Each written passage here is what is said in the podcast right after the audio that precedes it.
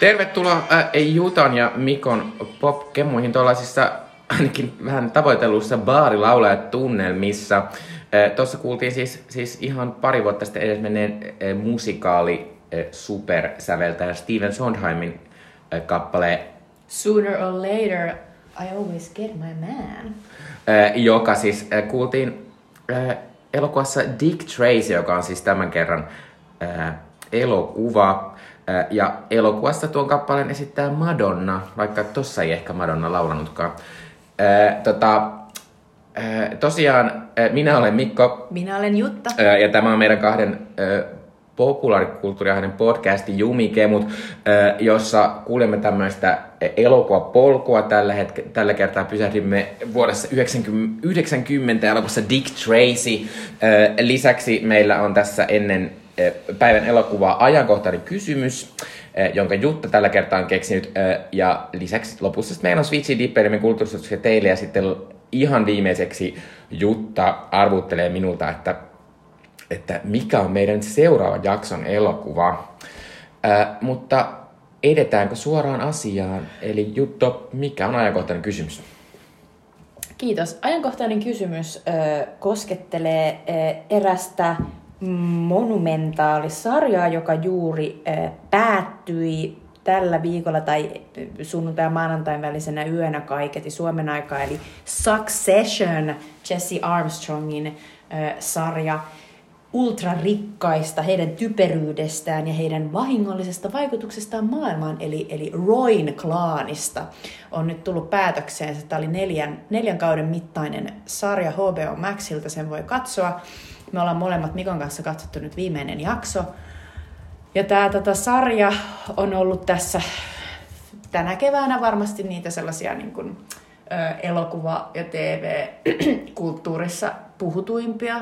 Ja myöskin tällainen niin kuin, iso, iso sarja, joka tota, nyt loppuessaan jättää sen aukon, että mitä seuraavaksi, mi, mitä, mitä katson ensi viikolla, varsinkin kun tämä käsikirjoittajien lakko on vielä päällä täällä Amerikassa, niin ei tule myöskään noita poliittisia iltaohjelmia. No mä voin kertoa, mitä sinä katsot. Sinä katsot äh, sä, tämän tilalla alkavan H B O:n tai nykyisin Amerikassa Maxin. Siellä alkaa semmoinen The Weekndin ja sitten tämän Euphoria Levensonin tekemä semmoinen ainakin arvostelun perusteella aivan hirveä Idol-niminen sarja. Jossa on Lily Rose Depp, eli Johnny Deppin ja Vanessa Paradisin äh, tytär. Ja tämän, tämän sarjan piti tulla viime syksynä, mutta, mutta jotain tapahtui. Mä en muista mitä, mutta äh, joo, mua pelottaa tää sarja. Mä luultavasti tyyppaan ensimmäisen jakson. Mutta, mutta tota, se sai tuota Cannesissa ensi ilta. Siellä näytettiin kaksi jaksoa. Ja joo, se ei varmaan kerro mitään, ei, mitään ei, välttämättä ei siitä sisällöstä, mutta tota, ainakin niinku tekijöistä. Mutta takaisin Successioniin. Succession tota, ö,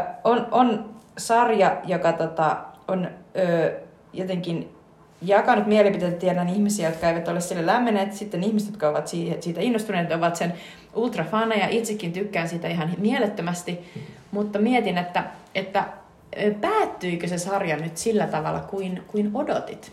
Koska mulla oli ainakin niin kuin oma, oma odotus siitä, että mihin tämä kaikki voisi päätyä. Eli tämä sarja oli edennyt siihen, että tässä Logan Roy, ja nyt spoilereita teille, jotka ette ole katsoneet neloskautta, niin Logan Roy tai sitä Brian Cox, eli tällaisen multimiljardiomaisuuden päällä oleva tällainen tota, pohatta, joka kontrolloi muun muassa mediayhtiöitä, sellaista esimerkiksi Fox Newsin kaltaista A T N, ja on, hänen oikean elämän vastineensa ja innoittajansa on tietysti Rupert Murdoch ja hänen klaaneensa, niin Logan Roy on kuollut tässä, hän kuolee tässä tämän nelonen, neloskauden alkupuolella, ja, ja hänen lapsensa äh, Kendall, Roman, Siobhan ja Connor jäävät sitten äh, tappelemaan siitä legacysta, kuka saa perinnön ja kuka saa johtaa tätä Waystar Roykouta ja, ja, ja kuka, kuka myy, jos myy sen firman eteenpäin sellaiselle äh, ihanan typerälle ja Alexander Skarsgårdin loistavasti näyttämälle äh, tekno-Jeesus-urpolle.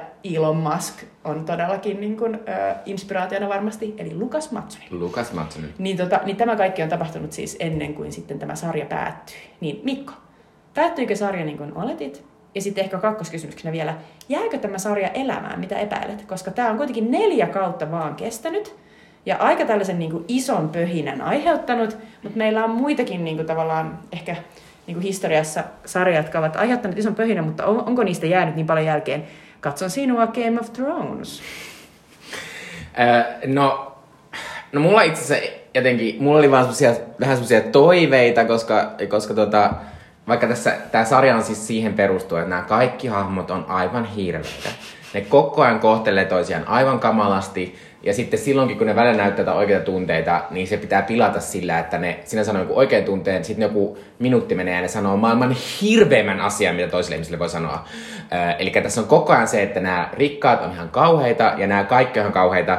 Ja, ne, ja varsinkin tällä viimeisellä kaudella, äh, kun tässä on nämä kolme lasta, eli Shiv, äh, Kendall ja Roman, äh, niin tää, niiden isän kuolema, jotenkin kun ne on voinut vähän pelleillä sillä, että kyllä me saadaan tää duunia täältä isän firmasta ja me osataan tää juttu. Mutta kun se isä kuolee, niin yhtäkkiä niille paljastuukin, että ei perset, ei, ei meillä olekaan näitä taitoja, että ei me oikeesti voida, me ei oikeesti osaa tätä. Niin sitten niistä kaikista paljastuu se niinku omalla tavalla se semmonen niinku, se semmonen niinku nolous, että, että, että se Kendall alkaa vetää sitä semmoista outoa startup-läppää, mm. semmoista, se niin, että asia ihan... on näin, asia on näin, asia on näin. Se on niin paras, kun tässä on niin monta kohtaa, miss, missä se menee jokin lavalle, sä oot silleen, että oi, nyt tulee joku ihan kauhea meltoon, niin se ei osaa mitään, ja sit se onkin ihan helvetin vakuuttava, kun se puhuu kaikkea ihan niinku soopaa, joka on taas sellainen, että, että käsikirjoittaa, että niillä on todella hauskaa, kun ne on silleen, että no niin, tää on ihan sama kuin joku Applen julkistustilaisuus. Aivan samaa kamaa, Kendall Plus. Mikä se on, se mikä se on Living Plus? Joo, joo, se puhuu sellaisen aivan käsittämättömän ultrarikkaalle tarkoitetun sellaisen gated communityin, sellaisen, niin kuin, että, että jos olet vanha ja haluat niin kuin, erityistä niin kuin jotain lääkärihoitoa ja, ja että sinun niin kuin, kämppääsi valvotaan, niin Living Plus.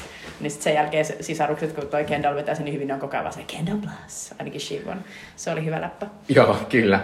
Äh, ja sitten, tota, ja sitten Romanilla tietysti menee se, että kun sillä ei ole mitään taitoja, sillä ei ole mitään sosiaalisia taitoja, se ei myöskään kestä, sit sillä, sillä kiahtaa tosi pahasti hattuun se valta yhtäkkiä. Sillä aina on vähän ollut sitä valtaa, mikä tulee sitä rikkaudesta, mutta nyt kun sillä on oikeasti valtaa, niin se alkaa niinku käyttäytyä ihan todella lapsellisesti. Se on super keskenkasvuinen, ja sitten siinä on myös se, että tuntuu, että, että ne sen niinku, äh, pakonomaiset äh, seksiin ja niinku jotenkin sellaiseen panemiseen ja, ja ehkä vähän niinku väkivaltaankin liittyvät läpät, niin ne jotenkin niinku korostaa sitä, että, että se on jotenkin niinku jotenkin kykenemätön handlaamaan mitään ton tyyppistä oikeasti elämässä. Joo, joo, joo. Et se on tosi sellainen, niin kuin, se vaan puhuu, mutta, mutta mut, ei pysty. Mutta niin sitten sillä tavallaan on semmoista, että tavallaan, että sillä edellisellä kaudella, kun, kun Kendall oli pettänyt sen Loganin, eli sen näiden isän, niin silloin se Logan alkoi vähän olla sille, sille, sille Romanille, että, että sinä olet se seuraava sitten. Mm. Ja se sai jonkinlaista semmoista valheellista itsetuntoa siitä, mikä sitten jotenkin murtui tässä.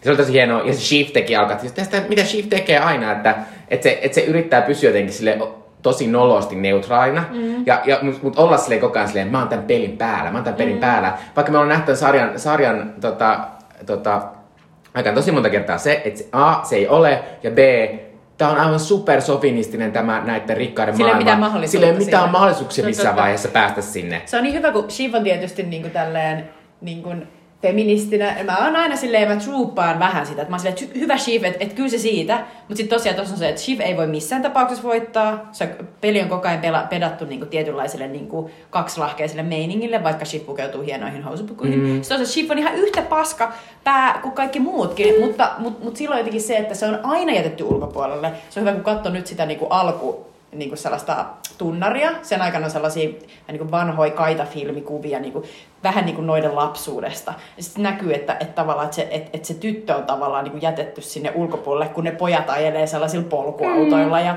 ja sitten jotenkin siinä tulee sellainen kuva, että, että ei se isä ole ikinä ottanut sitä Shiviä niin kuin silleen vakavasti. Niin sitten jotenkin niin kuin tässä kuitenkin ajattelee, että, että ehkä se on, se on kou, koulinut sitä Shiviä enemmän kuin niitä veliä. Koska se Shiv on kuitenkin selkeästi niin kuin kykenevämpi tekemään asioita kuin ne veljet. Et se on silleen, että mä voin tehdä aika paljon asioita. Sitten loppujen lopuksi niin kuin jotenkin se ei onnistu, mutta se ei välttämättä kerro siitä, että se olisi niin kuin yhtä, yhtä niin kuin tota, huono kuin ne sen veljet niin kuin handlaamaan asioita. Se on itse asiassa parempi. Kuin joo, ja sitten kun Shivillä oli siinä alussa, sillä oli jonkinlainen muu ura. Se on totta, se oli siellä demokraattipuolueen. Niin, niin kuin, että se oli lobbarina tai tämmöisenä jonkinlaisena viestintäihmisenä, kun ei näillä kellään muulla ollut mitään oikeaa uraa.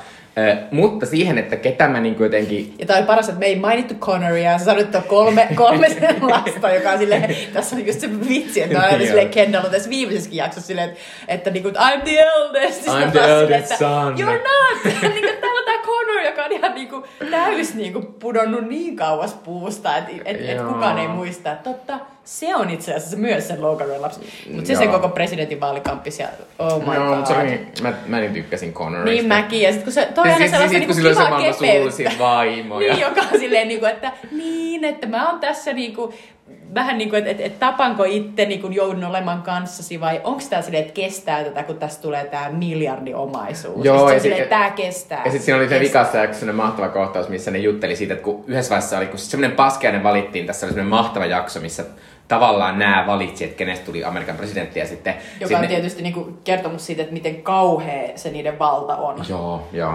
Mutta sitten siinä oli semmoinen juttu, missä Connor oli vähän aikaa semmoinen mahdollisuus, että se olisi voinut mennä jonnekin niin tämmöiseksi niin suurlähettiläksi jonnekin mm. vähän kaukaiseen maahan. Mutta sitten ne oli jotenkin saanut sille, että se vaimo oli silleen, kun hän joku teatteriin, että mun on pakko jäädä tänne. Ja se on aina vaikka tosi innollista. Että... Ja sitten sit, kun joku näistä sanoi sille Connorille silleen, tämä nyt ei varmaan tapaa, niin sitten vaimo oli silleen, oh no. Niin silleen, että mä niin kuin luotin, että lähteekin Sloveniaan tai Romaniin ja mä jään tänne tekemään tätä tällaista trophy wife. Joo, Tämä. Mutta jos palataan siihen, että kun mä, olin, mä en ehkä alussa tehnyt mitään ennustusta, mikä oli vähän tyhmää, se olisi tehnyt paljon jännittävämpää siitä, mutta tavallaan tää loppui silleen, kun mä halusin, koska mun ei, yli, no ei nyt ylivoimaisesti, mutta mun lempihahmo aina oli Tom. Mä rakastan Matthew McFadyenin esittämään Tom, Tomia, joka siis on, joka siis on tämmönen nousukas, joka on päässyt tähän sukuun sen takia, että hän on Shivin kanssa naimisissa. Mm-hmm. Ja se on tämmönen oikein niinku tämmönen ruskea kieli, mutta se jotenkin osaa olla niinku semmoisissa tilanteissa, että jotenkin silleen oudon röyhkeä, niin että et kukaan ikinä näe. Ja sit siinä on se ihana sidekick-suhde sen Gregin kanssa. Kyllä. Ja se koko ajan haukkuu sitä Gregia. Ja se Greg on koko ajan siinä silleen, no pidä mun mukana, pidä mun mukana. Ja se on niinku maailman parasta. Eli tavallaan, koska tähän loppuu siis niin, että tämä Waystar Royko äh, lopulta sitten myydään sille Scorescordin esittämään Lukas Matsonille. Äh, ja sitten, koska äh, on huolena, että tätä, tämä uusi presidentti, joka ei tykkää ulkomaalaisista ja hyväksytä kauppaa, niin sitten oli tässä viimeisessä jaksossa oli vielä semmoinen, että kenestä tulee tämä amerikkalainen pomo. Ja pitkään oli silleen, että se amerikkalainen pomo on tää shit, mut sit lopulta se oli tää Tom. Ää, ja sit, sit mä olin silleen kuitenkin silleen, että Tom! Niin just noin, koska Tom myös teki silleen, se oli, se oli parit eka kautta vähän silleen, että se oli kuitenkin koko ajan vähän alisteinen ja se oli koko ajan vähän huolestunut siitä jutustaan, mutta sitten se viime, viimeisellä kaudella, tai niinku tuolla kaudella kolme, se petti nämä lapset. Kyllä. Ja meni sen Loganin jengiin joo, joo. ja silleen niinku tosi pahasti. Se oli ihan mieltä. Niin tavallaan se teki sen pelimuuvin ja sit se oli silleen, että, ja sitten se oli tällä kaudella, se oli silleen, mut mulla on tää koko tää H C M-valta, että mitä sitten niinku, että, että tavallaan mä olin ihan iloinen silleen, go Tom! Se, se, se, se teki mm. kyllä oikeat pelimuovit. Ja just toi, mitä sanoit, että, että alkukaudessa vaikutti niin siltä, että, että ei mikään ei onnistu ja se on niin alisteisessa asemassa. Mutta siinä oli myös se, että, että, se, että se kesti sitä alisteista asemaa mm. niin kauan, että se pääsi tuohon tilanteeseen, jossa se tekisit sen peliliikkeen. Varsinkin kun Shiv oli, sillä ei ollut todellakaan mikään hyvä suhde Shivin kanssa siinä vaiheessa, kun se teki sen. Ja Shiv oli pettänyt sitä ja tehnyt sille selväksi, että se ei halua saada sen kalapsia, bla bla. Ja, tota, ja tähän mennään kohta. Mutta tota, mut, mut, mustakin se oli, se oli aivan huikeeta, että miten se Tom, se vaan niinku, se teki sen. Se nousi sieltä, se, se tuli, se tuli nyt, nyt se varmisti sen, että sit tulee ihan saatana rikas. Ja, ja, ja se sanoi vielä tässä niinku tämän kauden aikana, eli aivan huikeita jaksoja tässä kaudella. Miettii sitäkin, kun Tom ja, ja Shiv on monessa jaksossa on käynyt läpi silleen, niin kuin puhunut niiden niin kuin suhteesta toisiinsa ja suhteesta niin kuin itsensä kauhean niin kuin suoraan. Ja sitten Tom mm. sanoo siinä yhdessä kohtauksessa, missä tosiaan vanhassa kämpässään niin kuin tyyli istuu sängyllä, jonka ne on jakanut vielä vähän aikaa. Se on silleen, niin kuin, että mä, mä oikeasti, mä, mä, niin kuin, mä oon aina tykännyt rahasta ja mä oon aina halunnut tulla rikkaaksi. Ja niin kuin, tavallaan se on niin kuin se mun juttu tässä tietysti sun kanssa myös. Mm. Että tavallaan, että tää on se asia, mm. joka niin kuin, on tuonut minut luoksesi. Ja, ja jotenkin... Joo, ja, ja se Tomin kaari on ihan mahtava siinä, että et sehän siis pääsi sinne lopulta sinne johtoon sen takia, että koska se on niin lipevää, se niin. suostuu kaikkeen, että se haluaa sitä rahaa niin paljon. Ja tavallaan tämä Lukas, eli tämä Alexander Skorgrin-hahmo, sai tietää sen sillä, että Shiv oli vähän läpäällä, kun se oli, Shiv oli niin varma, että hänet valitaan, niin se oli silleen, että no et joo, Tom on ihan pätevä, että se on hirveä ruskea kieli, että se kyllä niinku... Se tekee, se, mitä, se vaan. tekee mitä vaan kaikkea. Ja se luuli, että se vähän niinku downplayia sitä silleen, että ei, joo, ei tässä ole mitään. Mutta se oli Lukas silleen... Hän tarvii just tollasen äijän. Hän tarvii just tollasen äijän, mitä se, se kuvaili. Joka tekee mitä vaan. Niin. Ja just se oli mahtava, kun se kuvaili sitä, että mä tarvin tähän tällaisen, niin kuin, mikä se oli, joku kipupuskurin. Että niin kuin, hän rupeaa oikein niin kuin, leikkaamaan, leikkaamaan ja tiristää kaiken niin kuin, niin kuin, lihan irti ja jää vaan luu jäljelle. Niin mä tarvin sut siihen Tom ja Tom silleen, I can do that. Joo. Ja sitten se oli niin mahtava se Greg, kun... Tavallaan kaikki on pettänyt toisensa niin monta kertaa. Tässä on myös sellainen mahtava kohtaus, missä sellainen random Carolina, joka on siis tällainen tässä yhtiössä töissä. Se on silleen, sama silleen, että okei, okay, eli siis nyt selkään puukottaminen loppukoon. Chief, tiedoksi sulle, toi Hugo, joka kanssa on koko ajan tehnyt silleen, että parina töitä. Mm. Se on silleen, että et kun ruvetaan katsoa, kuka lähtee ekana, niin toi Hugo voisi olla ensimmäinen. Just so you know. Ja selkään puukottaminen loppuu. Heippa! Se oli ihan mahtava. Joo, ja sitten musta oli mahtavaa, miten Jerrylle meni hyvin. Jerry on siis tämmönen mahtava mm. niin kuin naispomo siellä, mm. jolla oli, se on me vähän harmi tässä vikalla kaudella, että se Jerryn ja sit se, sit se Royn, eli sen Kieran Kalkinin hamon, niin niitten semmonen seksuaali, ei Romanin, niin välinen sen seksuaalinen jotenkin hassuttelu jäi pois. Niinpä, mut se oli kun sellainen, kun Roman veti silleen, sai täys meltdownin, antoi potku Jerrylle, Jerry on vaan silleen, että vittu mitä sä oot kaksitoista, mm. että älä rupee mulle. Mutta tota, mut, mut joo, se, se, se Greg, tämä cousin Greg, joka on aivan huikea, huikea niinku hahmo. Sitten kun se koko ajan niinku oli silleen niinku siinä wingmanina sille Tomille. Ja sitten tota tässä vikalla, vikas jaksossa se tavallaan vähän niinku, se ei oikeasti petä sitä Tomia, vaan se niinku, se ei ihan ole kärryillä ehkä siitä, että mihin kaikkiin suuntiin se pitäisi olla, mutta mm. se, ajattelee, se ajattelee vielä, että sille sellainen niin kuin kaikista turvallisin suunta on niin kuin tavallaan ö, auttaa sitä Kendallia, että auttaa niin kuin tavallaan... Ja Gregillä on se, että se on, se on oikeasti sen suuntaan. Se on, se on Roy, se on Roy mm. niin kuin vähän, niin kuin, vähän, vähän pidemmältä, pidemmältä niin kuin siitä, se, ei ole niin lähellä sitä rahaa, mutta on kuitenkin verisukulainen. Mutta se on niin hyvä sitten, kun se soittaa Kendallille ja kertoo vähän niin kuin asioista, joita se on saanut kuulla, kun se on siellä Matsoninkaan niin kuin radalla, niin sitten ne niinku tavallaan aiheuttaa sellaisen niinku tavallaan dominoefektin, jonka lopussa sitten, tota, sitten ne Royt ei saakaan niinku sitä firmaansa, vaan se myydään sitten sinne niinku Lukas Matsonille. Niin sitten se on mahtava se kohtaus, missä Tom ja Greg tapaa. Ja sitten Tom on silleen, vittu sä soitit sinne Kendalle, miksi sä kerrot sille näitä asioita? Sitten Greg on silleen, hei! Sitten ne niinku vähän aikaisemmin, siinä kohtaa nyt yli hakkaa toisiaan, mm. ne niinku tappelee vessassa. Sitten ne niinku poistuu sieltä ja niinku suoristaa kukunsa. Ja sitten sen jälkeen, niinku, kun sit Tomista tulee... Sitten tulee niinku se pääjohtaja Jehu ja Lukas Matsson kirjoittaa niinku nimen alle ja näin. Ja sitten kun ne tapaa uudestaan, niin sitten se, sit se Greg silleen, se katsoo silleen syvälle silmiin siitä Tomia ja on silleen vähän niin kuin, että we, we go way back. Vähän niin kuin, että come on, niin, mä oon niin. tässä koko ajan. Mä oikeesti oon tässä. Ja sitten Tom on silleen, mulla on ehkä joku paikka sulle. Sä oot ehkä niinku messissä. Mut sun tulot tulee laskee niin paljon. Niin. Sillä sanoo silleen, että susta tulee niin paljon köyhempi. Niin. Silleen, nyt sulla on kaksisataa tonnia, kaksikymmentä tonnia, niin se mihin mennään. Mut joo, mut se oli jotenkin ihana, koska siinä tajusi se, että se on todellakin. Niiden välillä oli sellainen melkein niinku romanttinen sellainen, niinku, että mä oon sun kaveri. Joo. Mut se on nyt hassu, se, se, on, se on niin hieno se loppu. Kun se, lop, se loppuu silleen, että sitten kuvataan niitä kaikkia kolmea, miten ne lähtee pois sieltä kokouksesta, missä tää päätös oli tehty ja sitten... Sitten tota, tämä Chief lähtee autolla sen Tomin kanssa. Niin, ja tavallaan jos me ajatellaan sitä pelkästään vallan kannalta, niin Chief niinku voitti, koska Chief voi vaikuttaa siihen, että se pysyy siinä tavallaan vallan liepeillä. Mm-hmm. Ja sitten se tavallaan pääsee myös silleen eroon siitä, kun sehän ei, mä en ajattele, että Chief oikeasti ikinä halusi sitä valtaa, koska sillä kuitenkin oli muitakin tavoitteita elämässä. Ja sitten Kendall on tietysti silleen itsarin partaalla, jossain kävelee silleen, että joku, niinku, joku sen isän vanha tuota, bodyguard kävelee sen takaa niin kuin varjo.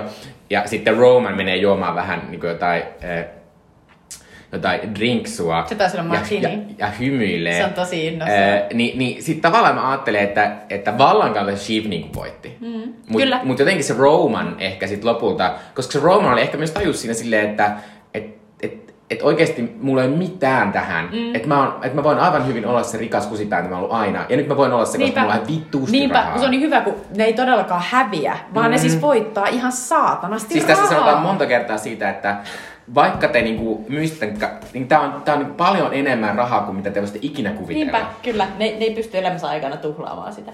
Tätä, kyllä. Musta Shivin, Shivin niinku loppu on, on aika mieletön, koska siis käytännössä äh, Shiv...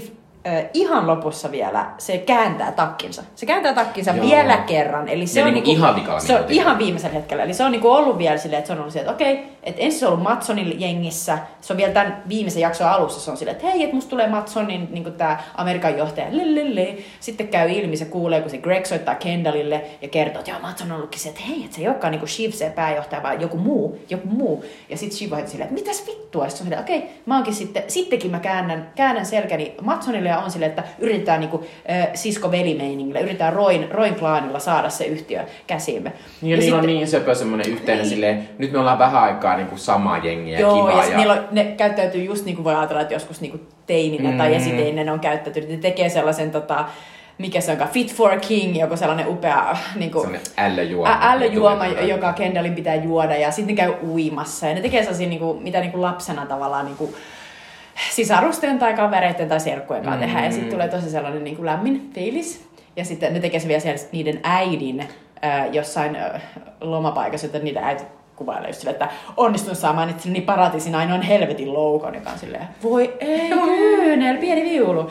Mutta joo, siitä shivistä vielä, että sitten tosiaan se on ensin niiden veljesten kanssa, ja se on silleen, että nyt, nyt hoidetaan tämä niinku, homma näin. Ja sitten kun siellä viimein käy ilmi siellä, niinku, tavallaan siellä, se, ne, ne on jo siellä niinku, tilaisuudessa, missä ne äänestää, että onko ne niinku, Gojo-dealin puolesta, eli myydäänkö se Lukas Matssonille vai vastaan. Sitten tulee Shivin vuoro, Shiva silleen, mitä vittu? Ja se siis niinku ennen sitä äänestystä sehän näkee sen Tomin siinä.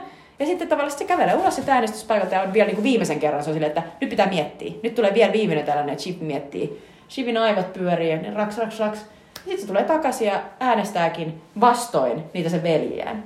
Ja sitten ne veljet ei saakaan, ne ei saakaan pitää sitä ja sitten se myydään.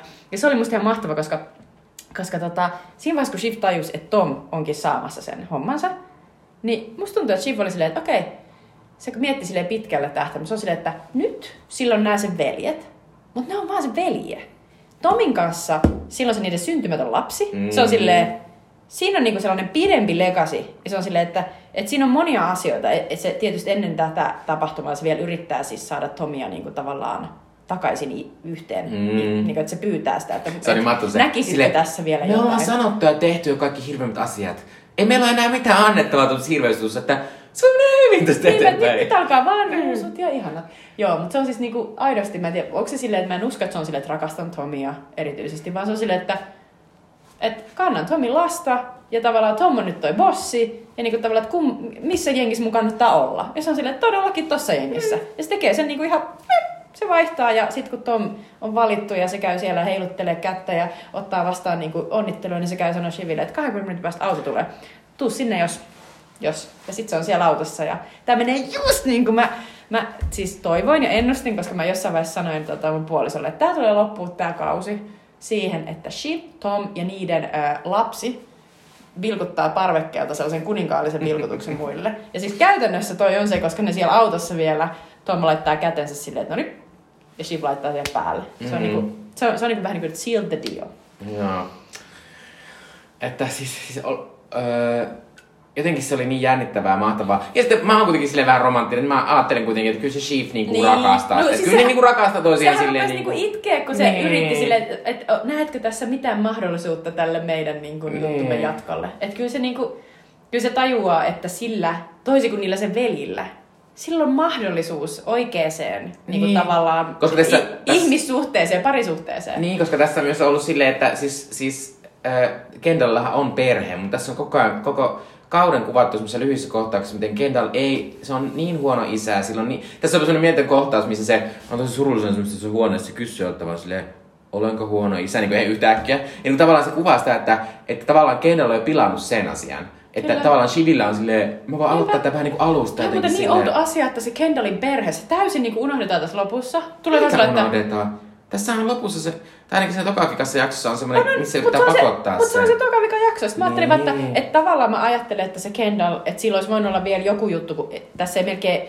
Että se, se sen ex, ex-vaimon kanssa se käy keskustelua, missä se niiden tytär, joka ei ole niinku ihan valkoinen tyylin, niin sitten si, sitä on tönitty se kadulla mm-hmm. ja sitten sitä pelottaa, kun se tulee se rasisti, tota, hullu presidentti sinne ja kaikkea. Mutta, mutta joo, ehkä se, kaikkea ei voi hoitaa niinku näin lyhyessä. Niin, mutta mä myös ajattelen sitä silleen, että se kertoo myös siitä, että, että, että, ei se Kendall ole, että se Kendall ajattelee sitä sen perestä niin, että se on sellainen asia, mikä pitää olla, mm. mutta ei se oikeasti niistä välitä. Ei. Ja... Kendall, Kendall on se, se jolla on, jolla se on suurin trauma se, että hän nyt menetti tämän niin kuin, tavallaan kaiken sen mm. vallan, mitä sillä oli olemassa jossain vaiheessa. Mutta tässä viimeisessä jaksossa käy ilmi, että et, et, mi, mi, miten, missä vaiheessa se Kendall on alkanut mennä tuohon suuntaan. Ja se on tosi kiinnostavaa, koska sanoi, että sen isä vei se johonkin karkkikauppaan seitsemänvuotiaana ja sanoi, että you're the one, mm. että sä oot se. Mä oon silleen, eihän tuo nyt voi olla muuta kuin niinku vetämättä täysin kieroon siis ihmistä. jotenkin siitä koko niinku jengistä, sä oot vaan sit, että sinä se olet. Ja sit tavallaan niinku sitten se, tää koko sarja alkaa siitä, että se isä onkin silleen, että etpä olekaan. Mm. Että sehän on niinku, siinähän menee vähemmästäkin varmasti pää ihan sekaisin. Mut joo. Mutta vielä niinku palatakseni siihen kakkoskysymykseen, että mm, miten sä näet, että onko tässä sarjassa, niinku, tää sarja on antanut meille toki u- upeaa tota, sanailua, upeaa, upeita tota, insultteja. Ja sitten niin kuin, mun mielestä ainakin häivähdysvarallisuus on sellainen, mistä mä oon lukenut paljon. Eli nää, näiden mielettömän kalliit, tosi basicilta, taviksilta näyttävät niin kuin logottomat vaatteet ja tavissilippikset ja muut, jotka maksaa tietä, oikeasti tietä. tuhat kaksisataa. Mutta tavallaan se on niin kuin sellainen asia, että ne on kertonut, että näin rikkaat pukeutuvat. Ja tuonut vähän sitä ri- ultrarikkaiden elämää tavallaan niin kuin meidän tavisten mm. niin kuin, mutta onko tässä jotain muuta, mikä tästä sarjasta niin kuin ehkä jää elämään? Siis on, on koska tämähän on ollut semmoinen, niin kuin, koska tämähän on ollut komediasarja. Sä koko ajan nautit ja naurat niille, kun ne on hirveitä. Ja tässä varsinkin on niin kuin, tylimaailman parhaita semmoisia reaktioja ja ilmejuttuja, missä niin kuin, niin kukaan ei ole pahempaa side-aita kuin joku Shiv. Ja siinä on ylipäänsä semmoisia, niin kuin, missä, ne, missä vaan kuvataan niiden kasvoja, kun jotain, joku sanoo jotain, ja sitten tulee ja, niin kuin, ja, ja siis oikeasti mikään ei hauskempaa kuin se, kun Roman heittää niin ihan hirveitä vitsejä ja kaikkea. Kyllä. Eh, mutta tää silti on niin kuin, kuitenkin, ei tää silleen ole semmoinen niin höhötysnauruasia. Ja sitten, tota, ja sitten mä jotenkin ajattelen, että nimenomaan se, etten lopetin tähän neljänteen kauteen, niin se on tosi rohkeeta, se tekee tästä jotenkin hienon kokonaisuuden. Ja, ja todellakin, koska mä ajattelen myös, että tää on, tää on niin hahmovetoinen sarja. Mm. Tavallaan, että ei sillä juonella tai sillä ihme kaiken maailman keinottelulla tai mitään. Sille, sille, sille ei ole mitään väliä. Väliä on vaan sillä, kun nämä eri hahmot ja näyttelijät tapaa saa niinku jotenkin heitellä sitä niiden omaa kamaa niinku toisilleen. Ja se on vaan niin hirveän nautinnollista. Ja tavallaan se, se mulla on tässä, että mulle tulee niinku ikävä sitä, niinku, niitä hahmoja, vaikka ne on hirveitä, mutta kun sä koko ajan vaan odotit, että oh my god, mitä Roman sanoo nyt? Ja, sano koska kaikista paras, jotenkin mun lempikohtauksia tässä on ne semmosia, kun näissä on usein semmosia kohtauksia, missä nämä tulee erilaisista rikkaista paikoista yhtäkkiä yhteen. Joku kuski ajaa ne johonkin, tulee autosta. Sitten siinä on alussa semmoista outoa small talkia, joka on sitä, että ne yrittää loukata toisiaan niin maailman hirveämmillä tavoilla. Joo joo. Niin tavallaan, että... Näin et, sanoisin, moi, mitä pedari? Niin, että et, mä, mä jotenkin ajattelin, että mulle tulee ikävästä kemiaa, ja nimenomaan se kemia on, ja se semmonen niinku... Se rytmitys, mitä sen kautta syntyy, niin on se, mikä tästä tekee tosi erilainen, erityisen. Ja semmoisen, miksi tää on nauttava sarja. Mm-hmm. Että ky- to- kyllä mä ajattelen todellakin, että tää on siellä niinku Sopranos, Wired, niinku tavallaan sille siellä, siellä tasolla tää on. Kuulostaa, siis mä, mä, mä, niinku, mä oon ihan samalla linjalla, että mun tulee ikävä näitä hahmoja, niiden sanailua ja se banteria. Joo. Se on niin mahtavaa. Sitten just näitä kuolemattomilainen, niinku, you can't make a tomlet without breaking some Gregs, joka on ihan sellainen, että mitä helvettiä. Että toi on niinku käsikirjoitus kultaa. Mutta kyllä, mä, mä kanssa rakastin niinku. Ja sit tuli ihan sellainen olo, että apua, että mä en ikin pystyis tohon. Mä en ikin vois vetää noin hyviä läppiä, noin montaa, mm. noin niinku jotenkin pitkässä niin kuin minuutin niin kuin jotenkin sarjassa. Ja sitten muistan, että ai niin, nämä ei ole oikeat ihmisiä. Nämä on käsikirjoitettuja. Mutta sitten tässä on myös semmoinen, että siis, siis tota Jesse Armstrong, on siis tota, joka on tämän sarjan luoja, ja hän on britti. Niin tässä jotenkin oli semmoinen ihana, ihana niin kuin synteesi siitä, että oli tod- jotenkin aatteelta ja koko ympäristöltä ja maailmalta niin kuin erittäin jenkilmäinen. Mm-hmm. Ja semmoinen, mitä me varsinkin täällä Euroopassa ajatellaan, mitä jenkit on, ja semmoinen sellainen pröystelevää hullua ja tämmöistä. Mutta sitten, tota, mutta sitten se, tavallaan se kaikki huumori oli vähän sellaista niin kuin brittiläistä ja semmoista napakkaa. Tuli tosi sellainen, jos olettekin katsonut Politiikan nappulaa, The Thick of It, jossa Malcolm Tucker eli Malcolm Fucker koko ajan huutaa sellaisia fucking, niin kuin fuck the fuck in or fuck the fuck out tyyppisiä juttuja, niin tämähän on just sitä samaa, että just se Romanin hahmo on just sellainen, että se on törkeä, ihan hirveitä niin kuin loukkauksia koko ajan, ja sitten muuta silleen, okei, okay, fine. Joo, että kyllä mä vähän surullinen tää loppuun, ja sekin, mä oon tässä, tässä neloskaudella, mä kehitin myös semmoisen uuden tavan katsoa tätä, että mä aina ootin kaksi viikkoa, ja sitten pystyin katsoa kaksi, kaksi jaksoa putkeen, niin se jotenkin, se jotenkin auttoi mua siinä, siinä tota, että mä jaksoin keskittyä siihen paremmin, ja sitten mä jotenkin, siihen pystyn uppoutumaan siihen mm. semmoiseen, niiden outoon siihen semmoiseen arkeen. Mut se on todellakin, se, se on, tässä oli niin mahtavia yksittäisiä asioita, jotka niinku silleen kertoi vaan siitä, että et, et keitä ne on, että ne rakensi sitä maailmaa, niinku se, että et kun jossain niinku arvioissa todettiin, että et huomaatteko, että nämä Royt, niin ne, ne ei ikinä niinku laita päätä alas, kun ne menee helikopteriin. Ja sitten niiden läkit, ne, jotka on töissä mm. siellä yrityksessä, ne aina menee silleen, että oi, oi, oi, kohta tulee kopteri, niin kuin propelli päähän. Sitten silleen, no noin kävelee ihmiset, jotka on menneet lapsesta asti helikopterilla. Mm. Ne oli ihan mahtavia pieniä asioita, jotka loi siitä maailmasta tosi uskottavan. Joo. Arvostan tollaisia pieniä niin kuin asioita, jotka tekee, tekee siitä niin kuin hienon. Kyllä. Äh, mutta tota, jos et ole Saksansia ja katsonut, niin kannattaa. Niinpä. Se löytyy H B O:sta. Se on H B O Maxilla ja se on vain neljä kautta, eikä niissä ole kuin se maks kymmenen jakson. Hmm. Että tota, et sen voi ottaa, no tietysti tota, tunnin jaksoja useimmat, mutta niin kuin kannatan, että aloitatte sen ja sitten voitte, voitte tota, myös viimeisellä kaudella kuunnella sitä Succession-sessiota, jossa, joka on podcastissa, seurataan, että se on Hesarin ja se on tosi hyvä. Kyllä. Seuraavaksi puhutaan tämän kerran leffasta, eli Dick Tracystä vuodelta yhdeksänkymmentä. Tämän jakson leffa on siis elokuva Dick Tracy vuodelta yhdeksänkymmentä, jonka minä valitsin. Tämä on tässä meidän elokuvapollolla sen takia, että tässä elokuvassa pääpahista sitten Al Pacino, jonka elokuva olemme nyt katsoneet tässä pari viimeistä jaksoa. Tämä elokuva oli Warren Beattyn iso, iso projekti.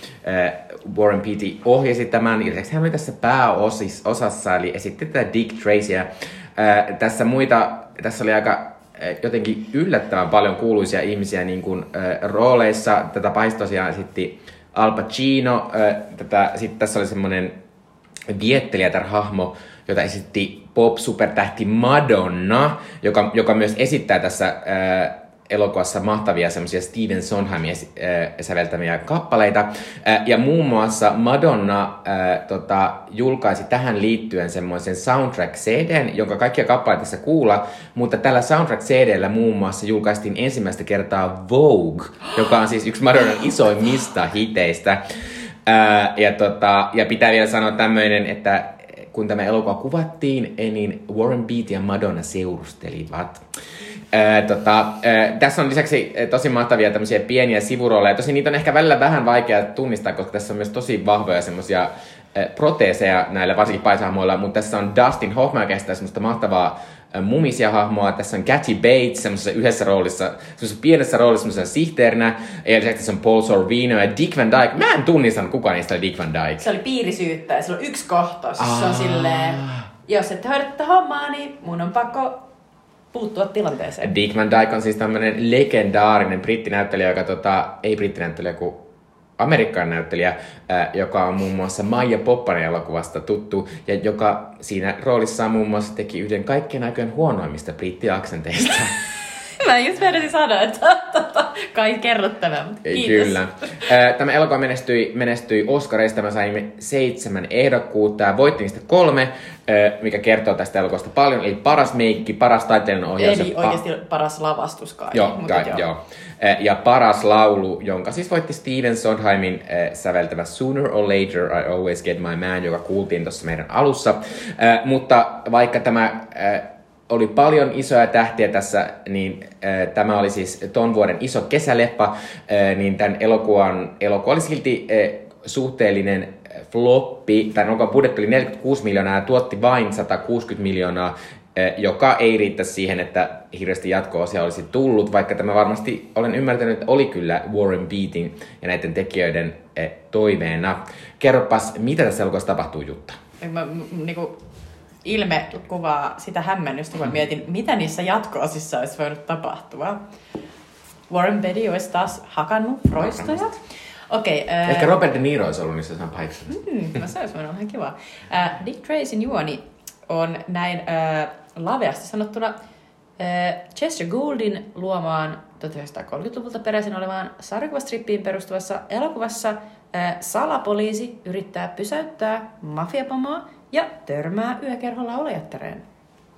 On tässä myös muita asioita, mutta tuossa siis se... Kyllä, on... mutta mitä Jutta tuossa esiin, mitä ehkä äsken unohdin itse, itse kertoa, niin tää, tosiaan tämä Dick Tracy on tämmöinen sarjakuvastrippi, joka on siis erittäin tunnettu Amerikassa.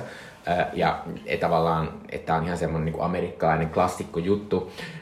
Äh, mutta tota, mä voin kertoa, miksi minä valitsin tämän. Mm-hmm. Tietysti tärkein syy oli se, että tässä oli Al Pacino, niin kuin aina. Äh, mutta oikea syy oli silleen, että äh, mä en ollut ikinä nähnyt leffaa, mutta tää on ollut aina mun semmonen, niin kuin, että äh, aina kun mä luen tästä, mä olen silleen, että tää vaikuttaa niin kummalliselta asialta, että mä haluan nähdä tämän. Ja sitten kun mä tiesin, että tää oli myös semmonen floppi, jossa kuitenkin oli, joka kuitenkin on silleen, niin kuin, että tosi paljon panostettiin, niin musta on kiva puhua tästä flopista ja ihan kiva myös, että mä eka kertaa näin tämän. Ja lisäksi, kuten viimeksi sanoisin, niin, sanoin, niin halusin, halusin katsoa jonkun tämmöisen vähän kesäisen blockbuster-elokuvan, joka tämä toki on. Ja tota, no siinä, siinä ne pääsyt oli, eli oikeasti mua vaan kiinnosti katsoa tämän elokuvan, koska mä oon kuullut tästä paljon, mutta en ollut nähnyt aikaisemmin. Mutta Jutta, tota, mikä tässä elokuvassa oli parasta? Aloitetaan siitä päästä. No tota, mäkään en ollut nähnyt tätä aikaisemmin. Mä oon kans tosi iloinen, kun nyt kun oli tää mahdollisuus, tuli eteen. Öö, tota, musta tää elokuva, tässä on ehkä parasta se, että tässä on, tota, tässä on ollut vahva näkemys selkeästi siitä, että mi, mitä halutaan, ainakin minkä näköistä halutaan tehdä. Ja sitten ollaan menty niinku all in. Et tässä on, tää on tosi tyylitelty tää elokuva. Tää on film noir, eli niinku tavallaan kaikki kohtaukset tapahtuu niinku öisessä, öisessä kaupungissa ja, ja tota, tää on valaistu hyvin voimakkaasti, että usein niinku hahmojen kasvot on puoliksi varjoissa kokonaan, niin näy sieltä. Ja, ja sitten toisaalta tässä on niinku väripaletissa on käytetty vaan päävärejä melkein. Tässä on keltaista, punaista, sinistä ja sitten toki niinku erilaisia muita värejä. Aika sellainen niinku, vähän niin kuin vanhakantaisesti, jos ajattelee vaikka niinku niitä kuusikymmentäluvun Batman-sarjaa, jossa on niitä pau, pau, pau, ja sitten tota, noilla hahmolla on sellaiset niinku hassut leotardit päällä, jotka on aina hauskan niinku iloisen kirjavan värisiä, niin tässä on vähän sitä samaa meininkiä, mutta tässä kuitenkin on niinku yritetty sille tehdä, että tämä on niinku keltainen, punainen, sininen ja sitten niinku yö. Ja musta se on sillä tavalla, että tässä on saatu hyvin, hyvin toteutettua se. Ja jotenkin se sellainen jännä, outo olo, että kaikki tapahtuu sellaisessa omassa suppeessa maailmassa ja tavallaan kaikki muu, koko muu maailma on tavallaan ehkä jonkinnäköinen lavaste. Että siinä on sellaista niin kuin vahvaa, jotenkin sellaista todellisuudesta niin kuin irtautunutta, vähän sellaista teatterimaista. Ehkä se menee sitten siihen, että miten nämä tekijät on ajatelleet sarjakuvamaisuuden. Musta on tosi kiinnostava, että tämä on selkeästi niin kuin, tämä sarjakuva-filmatisointi sellaisella hetkellä, jolloin ei olla vielä jotenkin niin kuin, ehkä niin kuin ymmärretty sarjakuvaa, että et, et, et se voi olla samalla tavalla niin kuin sellainen niin kuin joku tosi hyvä romaanifilmatisointi. Se voi olla sellainen ehyt ja kokonainen ja kauhean niin kuin psykologisesti tosi syvä. Tämä on psykologisesti ihan super, äh, mikä on syvä vastakohta, siis, niin kuin, siis kapea, siis... Äh, Mikä, kun sä kahlaat järveen, niin sit se on niinku... Mikä se on? Syvä vastaan. Ihan syvä vastakohta. My god, en mä tiedä. En mä tiedä, siis niinku... Enää. Nyt, tuli ihan täydellinen tenkkapom. Mut joka tapauksessa, että tää on tosi flätti. Mm. Et, et, et, et, et nää hahmot on niinku, että niillä on niinku ehkä yksi tai kaksi... No nyt mä menen, että mikä tässä on outoa, mut siinä oli, se oli hyvää. Että tässä on niinku yritetty tehdä tietyn näköinen elokuva ja onnistuttu siinä aika hyvin. Joo, mä oon siis samaa mieltä tässä elokuvassa. Ihan ylivoimasti parasta on se, miltä elokuva näyttää. Musta tässä, on siis, tässä, tässä kuvataan tosi paljon sitä kaupunkia silleen, niin kuin, että se kaupunki on selvästi niin kuin piirretty silleen aivan erilleen mistään muusta. Ja ne on aivan siis mielettömän hienoja. Tässä varsinkin alussa on tosi hienoja, missä, missä niin kuin zoomataan ulos semmoista kohtauksesta niin, että näkyy teiltä, että jostain ikkunasta se Dick Tracy on siellä ja näyttää sitä isoa, isoa kaupunkia, jossa neuvolat värkkyy. Ja se on niin tosi vaikea kuvata, miltä se näyttää, mutta se oli musta aivan siis mielettömän hienon näköistä. Ihan siis semmoista niinku, musta aivan upeata niinku taidetta jopa joskus ne. Ja, ja siellä tuli usein, usein u- muuallakin sitä silleen, että yhtäkkiä oltiin paljon kauempana ja näytettiin joten semmoista, että et siinä näkyy se semmoinen. Ja sitten kun siinä oli semmoista niinku piirrosmaisuutta, mikä liittyy niihin sarjakuviin, niin musta oli aivan siis todella hienoa. Ja sitten kun tässä on muutenkin silleen, että tässä niinku ei todellakaan pelätä värejä. Tässä koko ajan niillä kaikilla pahiksillakin on päällä semmosia, niinku, että mulla on tämmönen kirkkaan äh, vihreä äh, takki ja kirkkaan vihreä nallihattu. Ja sitten mulla on lisäksi tämmöset punaiset isot hiukset. Ja se on tavallaan semmoista niinku niin ylimenevää. Se on ihana överi. Että sitä on niin kiva katsoa. Ja tavallaan kun sitä tulee koko ajan, niin tää, tää on silleenkaan naturallinen, kun sä... Koko ajan voit vaan, voit vaan niinku ihailla sitä, että mitä tässä tapahtuu ja, tota, ja et miltä niinku asiat näyttää, mitä ne on keksinyt. Öö, ja, sitten, tota, ja sitten tässä on myös tietysti se, se kolmas asia, mitä mä rakastin tässä, koska niinku ehkä ollaan joskus aikaisemminkin puhuttu, öö, ehkä ainakin tossa, tossa no niin, niin, niin mä tykkään tämmöistä proteeseista ja tämmöisistä, että tämmöisillä lisukkeilla esimerkiksi ihmisten naamat nä- ta- saadaan näyttämään tosi kummallisilta.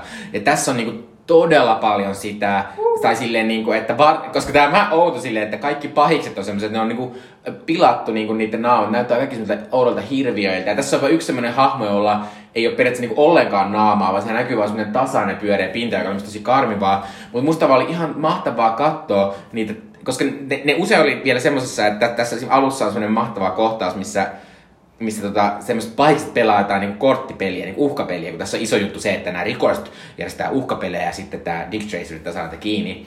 Niin, niin sitten siinä on se mahtava semmoinen, että siellä kuvataan niitä semmoisia todella outoja kasvoja. Ja siinä on se mahtava semmoinen little face-hahmo, jolla on semmoinen suureton pää ja sitten keskellä semmoinen pieni naama. Ja, ja, niin kuin, ja, ja siis musta oli niin hauskaa katsoa sitä ja vaan olla silleen, niin kuin, että et, tässä on kuitenkin ollut niin kuin, tosi kunnianhimoista tää kyllä juttu. Ja myös ollaan, ei olla tehty sitä silleen, että koska ne myös näytti välillä ihan tosi ällöiltä vaan. Niinpä. Niin ei ollut pelätty sitäkään. Hei, tästä tuli mieleen just Terry Gilliam. Terry Gilliam, Monty Python ja Brazil. Siis todellakin Terry Gilliam, niin kuitenkin se, se maailma siitä, että mm. miten ihmisten naamoja voidaan venyttää ja mm. et, et jotenkin miten niinku sellaisesta tavallisesta voi tulla tosi karmivaa. Mm. Et, et todellakin noi proteesit, kasvon, ka, niinku jotenkin sellaiset naamarit ja, ja sellaiset oudot lisukkeet, ne on tässä tosi innovatiivisia. Ja sitten jotenkin niinku, mä rupesin naurataa, kun mä rupesin miettimään, että miksi ne on niin pahiksilla, niin varmaan sen takia, että kun ne tavallaan niinku tähän Dick Tracy maailmaan on varmaan kuulunut sillä, että kun sä oot pahis, niin sä oot to the bone. Nee. Se näkyy sun naamasta. Sä teet inhottavia juttuja ja sä oot inhottavan näkönyt. Niin siinä on just sellainen niinku samantyyppinen sellainen niinku moraali jotenkin asetelma siinä, että, että niinku pahikset näyttää pahalta, koska ne on niinku pilaantuneet ja turmeltuneet. Se on niin hauska. Joo, ja sit tässä on tavallaan semmoista niinku että tää on musta niinku tosi hauska silleen vähän sellainen vanhanaikainen viihde-elokuva. Ja tavallaan sitä vanhanaikaisuutta lisää nimenomaan se, että tässä on semmosia, tässä esitetään mun mielestä kaksi tai kolme niinku kokonaista semmoista Steven Sondheimin kappaletta, joka idea on se, että Madonna laulaa niitä ja siinä taustalla näyttää jotain tämmöstä, vähän tämmöstä, että ja sit tapahtuu kaikkia tämmösiä asioita pitkällä aikavälillä. Niinpä. Ja niinku se on ihan mahtavaa ja sitten pitäisi Steven Sondheim sanoa vielä, että me ei täällä Suomessa ymmärretä yhtään, että millainen Steven Sondheim on. Mutta Steven Sondheim on sellainen amerikkalaisen tämmöisen kaiken kulttuurin sellainen megahahmo.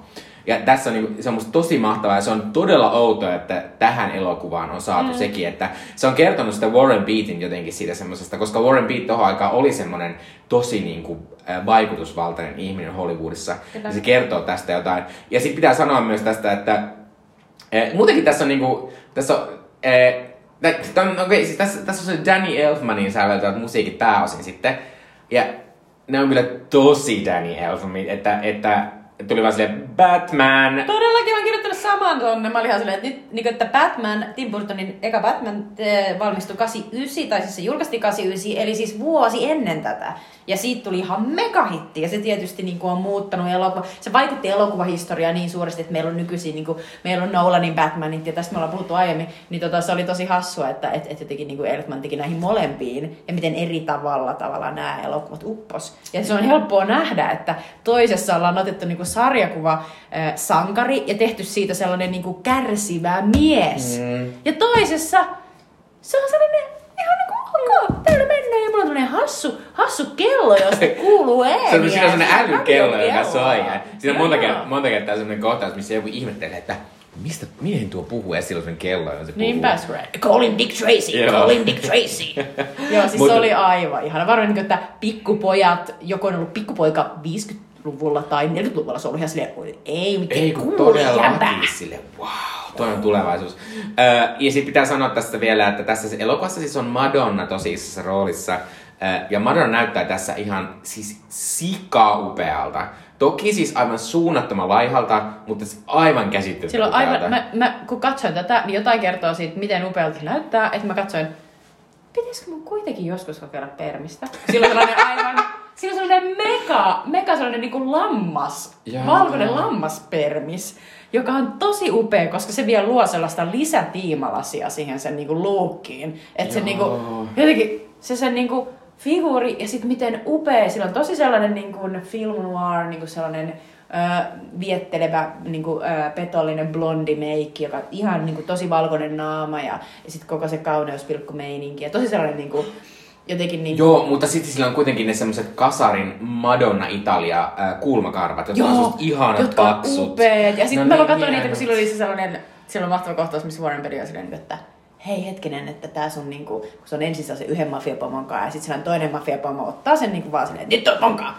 Niin sit se eka mafiapomo, kun saa sellaisen vanhan kunnon, oikein sellaisen niinku klassikkohoidon, että se päälle kaadetaan sementtiä ja sit se heittää jossain niinku arkussa johonkin mereen, niin tota Warren Beatty on silleen, että ei, että se yrittää selvittää, että mitä sillä mafiapomalla on tapahtunut. Silleen, että et, et, et sä on niinku, et sä on yhtään niinku surullinen, kun se on hävinnyt johonkin ja sitten Madonna on vaan silleen, uh, I'm wearing black underwear. Ja sit mä katsoin niitä, mä olin ihan silleen, no näyttää ihan siltä, mitä nyt myydään Monkissa. No ihan samannäköisiä, sellaisia niinku kolmio, sellaisia black lace. Mm-hmm. Mä olisin, että vitsi. Nyt ostamaan. Niinku, nyt on kyllä. Laitetaan uuden hairdoon ja sitten ostaa tällaiset. Oikeesti. Äh, mutta sitten pitää sanoa myös tässä, että tässä on tavallaan semmosia otettu siitä sarjakuvasta semmosia mahtavia juttuja, että näillä, näillä hahmoilla on ihan mahtavia nimiä. Se Madonna-hahmon nimi on Breathless. Sitten sen Al- Kyllä, ja sitten sen äh, Al Pacino-hahmo on Big Boy, eli se tarkoittaa, että se on pomo. Mm. Mutta sitten siinä on se Dustin Hoffmanin todella outo hahmo, joka oli ihan mahtava koko ajan, se oli, jo- jolla, joka siis, joka siis tota, änkyttää tosi pahasti, niin sen nimi on Mumbles. Eikö se Mumbles olekin? Mulla tuli siitä ihan mieleen siis se Rain Man, jossa, jossa siis Dustin Hoffman esittää tätä, tätä tällaista niin kuin autismin kirjon äh, hahmoa, joka on äh, Tom Cruisen esittämän niin kuin jävän tällainen vanhempi veli. Ja tota, mä olin vähän silleen, että se oli vähän sellainen, mm, mutta mut, mut se, se, se, oli, se oli hauska, mutta se oli myös sellainen Dustin Hoffman doing Dustin Hoffman. Mut sillä oli myös maailman näteen sellainen niin, vaaleanpuinen niin. puku. Ja sit mut tuli ihan hirveä, mut kävi ihan hirveä sääliksi, kun Warren Beatty, tässä tosiaan, että Warren Beatty esittää tätä etsivää, joka on kovaotteinen, joka tässä se niinku hakkaa niitä tota roistoja naamaan. Mm. Ja sit tota Mumblesiakin se kiduttaa silleen, että sillä on ihan hirveä kuuma. Se on sellainen vesikidutusasia. Joo, ja sit se ei anna se juoda. Joo. Ja sit mä ihan silleen, että anna se nyt juoda. Joo, mut mä mainitsin vielä äh, kaksi nimeä. Tässä on tässä täällä Al Pacinolla on tilintarkastaja, jonka nimi on Numbers. äh, se vielä sanoo, hei Numbers, how's the numbers? uh, ja sitten tietysti tämä, tässä on semmoinen hyvä nainen, joka on tämä Madonna vähän niin kuin vastakohtassa, niin sen nimi on Tess Trueheart. Se on kyllä, se on kyllä. Mä, mä tykkään siitä, että tää on pikkasen, eikö tuu mieleen vähän Scott Pilgrim? Eikö Scott Pilgrim versus the World, kun siinä, siinä on kans tosi vähän niin kuin tollasia, että mun yhden tyttöystävän nimi oli... Eikö, joo, joo, joo. Mutta toinen asia, mikä mulle tuli tästä varsinkin tästä visuaalista mieleen on, joka on silleen niin kuin ulkonäöstä tosi erilainen, mutta joka on tavallaan niinku silleen jollain tavalla vähän sama, niin Sin City-elokuvat. Mä oon kirjoittanut saman tonne. Mä oon kirjoittanut, mä sanon, että kun mä olin silleen, että kelle tää on tehty, kun mä olin silleen, että, että tää on just silleen, kun siinä on se Tess Trueheart, joka on mm. tää niinku tyttöystävä. Mä oon silleen, että sen kanssa on vähän sellainen, että ne hoitaa sellaista katupoikaa ja niillä on vähän niinku sellainen uusi perhemeininki. Mut sitten niinku, ja, ja tavallaan niinku siinä on sellaista niinku perusmonogamiaa niinku perhe-elämää. Ja sit tää on vähän, se on niinku liian kiltti tavallaan tää elokuva ollakseen sellainen niinku kovaotteinen aikuisten elokuva.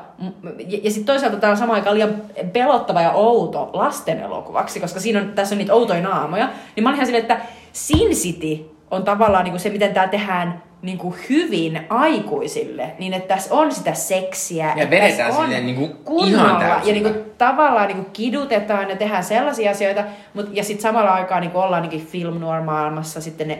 perusvärit on niinku just samat, keltainen, punainen, no ehkä ei sinistä, mutta et niinku, et mä oon ihan, ihan sama huomio. Joo, mutta toi tavallaan ehkä, ehkä niin kun sä aloit tota, niin, niin tavallaan tämän elokuvan ongelma on se, että jotenkin ei osaa tarpeeksi niinku rankasti päättää, keille tää elokuva on tehty, koska ää, tässä toisaalta on semmoinen meininki, että niinku nähdään Madonnan tissit. Mm. Mut sit toisaalta tässä on se semmonen orpopoika, jonka tää Warren Beatty jossain vaiheessa jotenkin vähän adoptoi, joka seikkailee siellä mukana koko ajan, jota esittää Tomi voi, ei, ei, Jutta voi kertoa. Sitten esittää The Hook, Kapteeni Koukku-elokuva Jack, eli Peter Panin poika Charlie Korsmo. Mä olin heti silleen, oh my god! Se oli jo mahtavaa. Ja sitten tota, ja ylipäänsä tässä niinku... Tässä on jotain semmoista niinku outoa haparointia koko ajan. Että tavallaan, tavallaan se, että tässä ei niinku oikein voi luottaa siihen, mitä seuraavaksi tapahtuu. Vaan musta tuntuu, että tässä voi niinku olla, niinku, että, että tässä on niinku...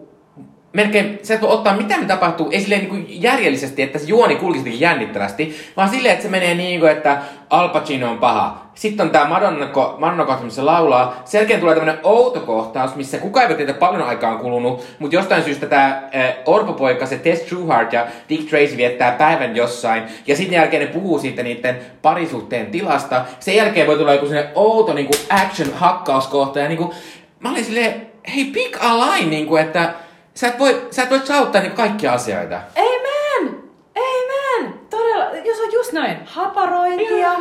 Ja just toi, että kaikkea tapahtuu hyvin kuvattu toi, että ei mitään hajua aika, aikatasoista, että mitä on tapahtunut niin kuin sitten edellisen kohtauksen. Joo. Että ollaan tosi hämärässä maailmassa, joka on taas sellainen, että ne on silleen, että no hei, tää on sarjakuvastrippi. Get a grip! Mut silleen, että niin silleen, että sarjakuvastrippi, niitä julkaistaan kerran viikossa, ja sulla ei tarvii miettiä, mitä edellisen kerran tapahtunut. Mutta tää valitettavasti on semmonen tunti neljäkymmentä mihin saa leffaa, että siinä pitäisi olla jollain johdon, johdon, niin. johdonmukaisuutta niissä kohtauksissa. Tässä tulee vähän sellainen, että jos Rip Kirbistä tehtäisiin niinku elokuva, niin ehkä se olisi niinku tämän tyyppinen. Mutta sitten mä oon samaan aikaan sille, että olisiko siitä Dick Tracysta voi nyt saada enemmän? No, kenties. No, mä oon silleen, niinku, että tavallaan kun vertaa ehkä nykyiseen, niinku, miten nykyisin tehdään sarjakuvaelokuvia, tai ylipäänsä miten tämän jälkeen on tehty sarjakuvaelokuvia, niin sehän, sehän idean pitäisi olla se, että tällä pahiksella on joku iso suunnitelma, jonka tämä sankari lopussa pilaa. Mutta kun tämän, tässä ei ole mitään semmoista, vaan tämmönen, että Al Pacino on vaan paska jätkä, jonka toiminnot pitää lopettaa. Mutta sillä Al Pacinolla ei ole mitään muuta tavoitetta kuin se, että voi kun mä saisin tämän mun uhkapelijutun toimimaan, että mä saan paljon rahaa. Ja mä vaan yritän tämmöisiä nolajutkoja, jotka välillä toimii ja välillä ei. Niin sit siinä on semmoista niinku... Ei näin! Se on hauska, kun samaan aikaan vaan silleen, että et varmaan se on niinku hyväkin, että on joskus yritetty jotain muuta kuin tätä nykyistä eh, tavallaan sa- sarjakuva- tai supersankarigenreä, jossa on tosi psykologisointia. Mm, kaikki mm. on niin saatanan psykologista, kaikki on tullut jostain lapsuudesta ja nyt ne traumat tulee pintaan ja, ja kaikki on niin syviä. Mutta sitten tavallaan niinku toi just, että et ei ole niinku mitään, mitään niinku hajua, että mikä on kenenkin motivaatio, tai mikä teki se Warren Beattyn, niinku, että tavallaan, että mitä on vaikeaa ymmärtää, että miksi ihmiset tekee yhtään mitään. Mitä ylipäänsä sitä, että sun on vaikea hahmottaa, että niinku, eteneekö tää juoni jotenkin, että ollaanko me niinku lähempänä sitä, että tässä saavutettaisiin jotain. Tai niinku... Mutta se on selkeästi, että tää on, tää on strippi-elokuva. Niin. Se on just silleen, että jos sitä ajattelee vaan, että jos tää on semmonen vaikka kolmen ruudun strippi. Jos silleen, että joo, ja sit tulee taas kolmen ruudun strippi, ja sit ne voi olla jostain ihan toisesta maailmasta. Silleen, että ne on just ne, mitä sä äsken kuvailit, että ensin se Al Pacino niin. huutaa, ja sitten on joku hakkausjuttu, ja sitten on taas Tess Truehardin kanssa dinerissa. Voi, mä niin, to- mä niin toivon, että sinne oikeesti tommonen rakenne, koska se on niin noloa, jos mä oon missannut sen. Ei, ei, kun, ei, ei mä uskon tässä elokuvassa, vaan että miten se ois oikeesti. Ei, kun kyllä mä tiedän, kyllä mä tiedän, mä, mä ajattelen silleen. Ehkä se siksi vaihtelee niin paljon se tunnelma, että... Mut siis tos, mut, mut jotenkin tosi, tosi hyvin kuvasit kyllä, että jotenkin niinku, tolta se tuntuu. Joo, mutta sitten, en mä tiedä, sit tässä on ylipäänsä vähän semmoista niinku, että... No se Madonna ensinnäkin ei ehkä maailman paras näyttelijä. Se on niinku välillä vähän vaivaannuttavaa. Siihen tulee sellainen olo, niinku joskus kun on lukenut näistä, että miten tavallaan että joku kommentoi, että joku ei osaa näytellä, niin on vähän silleen, että, että, se, vaan, että se, se vaan on niinku tavallaan siinä sellaisena kuorena. Mm. Ja niinku there's nothing in. Niin, että et se voi sanoa niin, mitä se, vaan, ja se on ihan, ihan sama asia, mitä sanoit äsken. Niin, että tavallaan että se on valtavan hyvännäköinen vähän niin kuin jossain poseerauskuvassa. Joo. Niin, se on koko ajan tosi ihana, aina kun se liikkuu ja pysähtyy. Mutta mut, mut sitten se ei anna niinku mitään niin, muuta. Niin, niin, siis siinä on semmoista, niinku, että välillä semmoisia kohtauksia, missä, missä tuntuu, että, että heti, koska on semmoisia kohtauksia, missä Madonna laulaa, ja sitten lopettaa laulamisen, ja siinä alkaisi joku asia, mikä pitäisi näytellä, niin tuntuu, että se heti se Madonna niinku... Että se niinku katoaa sitä kohtauksesta. Mm, että sit se on pitää sanoa jotain, mutta se vaikuttaa niinku se olisi ihan erillään kaikista muista. Mutta tietysti se nyt, Madonna, Madonna ei ole näyttelijä. Madonna on pop-tähti, joka haluttiin tehdä sen takia, että se, tekee, että se tekee tähän musiikkia. Madonna, nä- Madonna on halunnut olla näyttelijä Kyllä. koko elämänsä. Ja Madonnan näyttelijähaluja ja näyttelijän taitoja on pilkattu. Niin kuin joka kerta, kun hän on näytellyt, niin kuin se, minkä hän teki Rupert Everettin kanssa se... Joo. Madonna Castaway ja, ja sitten, ja sitten tota... Evita. Evita. Mut, Mut eikö se ole hyvä, si- hyvä siinä pesäpalloja? Mä oon ymmärtänyt, että se on niinku ihan ok siinä. En ole nähnyt. Mut just se, että, että tavallaan... Must, must se on tietysti niinku... Musta se on epäreilua, että jos ihmiselle nauretaan, jos hän haluaa kovasti jotain ja hän kokeilee sitä. Mutta tavallaan niin sitten, että kun Madonnalla on niin paljon rahaa ja hän on voinut niin tavallaan aina uudestaan tehdä asioita ja sitten, ja sitten kun hänestä todetaan, että no sä oot vaan sitä pintaa, tässä ei ole mitään eri- mm. erityistä. Ja mä oon silleen... Äh... Madonna ei valittu tähän sen takia, että jos tää olisi ollut Madonna, että Madonna, Madonna ura olisi alkanut mm. tästä, niin Madonna ei olisi valittu tähän. Se valittu tähän sen takia, että se oli Madonna. Niinpä. Mutta toki, niin, että... toki suunnattomana Madonna-fanina Niin musta oli ihan mahtavaa katsoa sitä, koska se vaan musta oli ihan mahtavaa. Eiku mä oon kanssa, että mä, mä rakastan sitä niinku just kaikkea Madonnassa, että et, et, et, niinku sen hammasrakoa. Joo. Ja niinku tavallaan sitä, että et miten sen kasvot näyttää vielä Drew Barrymoren kasvoja enemmän niinku suoralta niinku sydämeltä. Ja miten niinku tietynlainen se on, että tavallaan siinä on just se, että et, et jos rakastaa Madonnaa, niin sitten niinku rakastaa sitä, että se vaan on.